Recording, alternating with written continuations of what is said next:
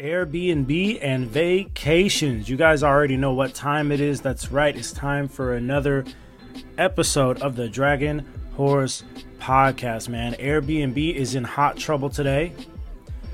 They've been found guilty of doing something behind the scenes that people don't necessarily agree with. Some might even call it judgmental.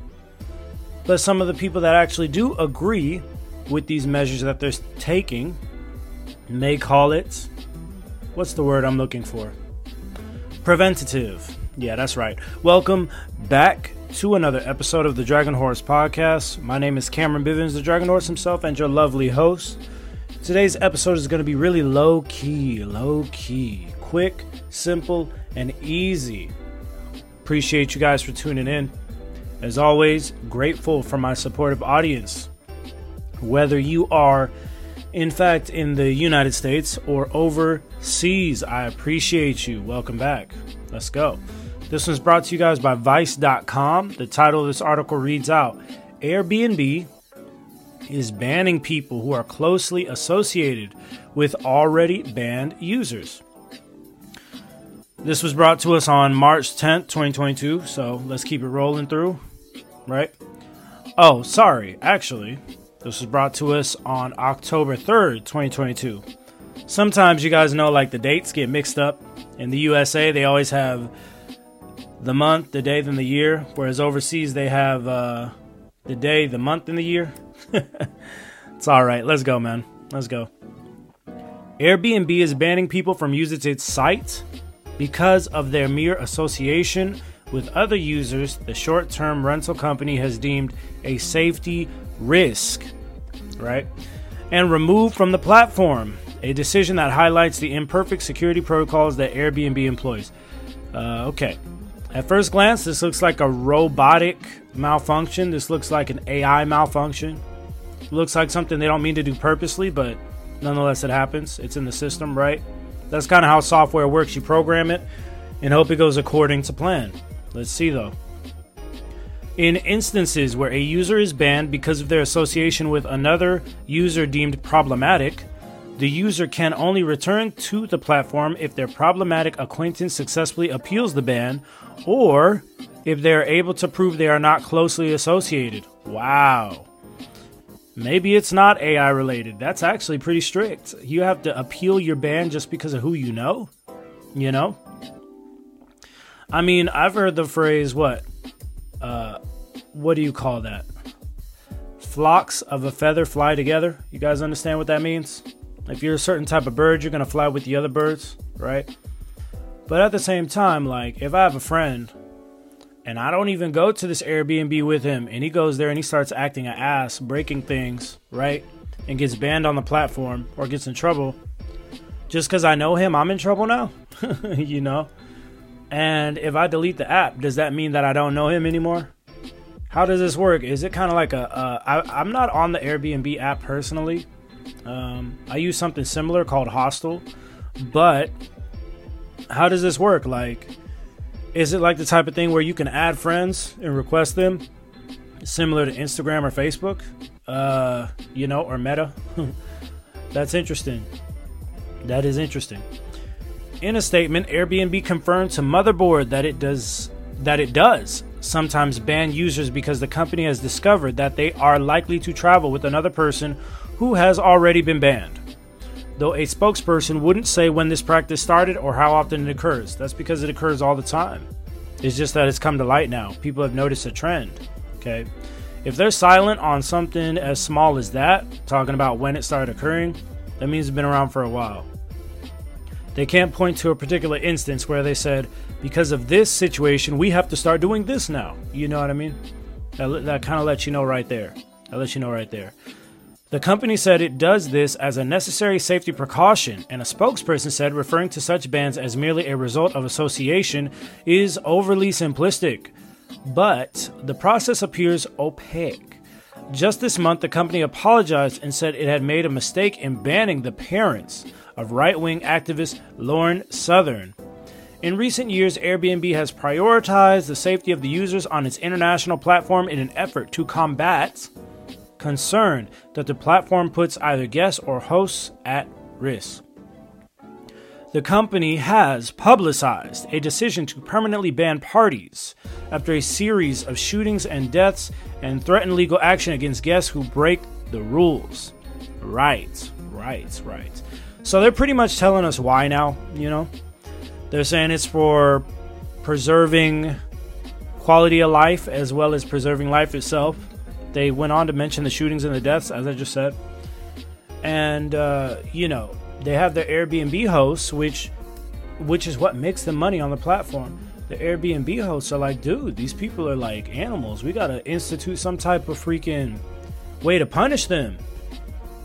Uh, I, w- I will say this Airbnb is not the only platform to do this, though. Uh, Uber has done it as well. Uber now allows drivers. So, for those that don't know, Uber is a company where it's kind of like a taxi, okay? Except there's people that could work as their own taxis driving people around, okay? Great. So, with the Uber platform, drivers can now rate their passengers, you know, and say this person is violent, this person's threatened me, this person, you know, he, he's he's a he's a you know a weird guy or a weird woman. Okay, so they can now rate them. You know, so there's other platforms that have also taken this on. Airbnb just happens to be one of the Goliaths of this type of industry, besides hotels, of course.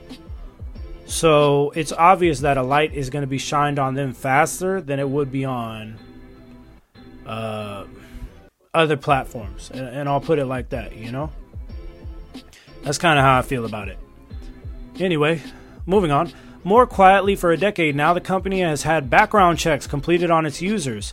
Since 2016, they have been completing by a third party service that claims on its website to complete background checks in less than 0.3 seconds. The speed is a necessity. The site has 6.6 million active listings, but it also leads to bans over matters as trivial as a decade old misdemeanor related to an unleashed dog. Yeah, Airbnb, they're tired of the lawsuits. I've seen this before. I've seen this with Uber. I don't know. Uh, Uber, like 10 years ago, they were very free flowing. Anybody could work. You know, they started getting all these lawsuits, though, from people like trying to do things to their drivers or drivers trying to do things to people that, that are vulnerable. You know what I mean? And um, yeah, now you can't just be a driver with a record. You can't just do anything. You have to have your health insurance, you have to have your identity, you have to have your background check. They do all that. They do all of that. And I mean, hey, look, good riddance. It is what it is.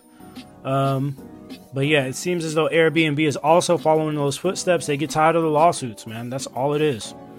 Lawsuits cost money. Losing money loses shareholders. Losing shareholders means I go out of business and I have to do another job. I don't know what to tell you guys. That's pretty much how it goes. Yeah, so the rest of the article pretty much just goes on to say how the company is trying to protect people. Anybody closely associated with a person who isn't allowed to use Airbnb are the ones that get that subsequent ban.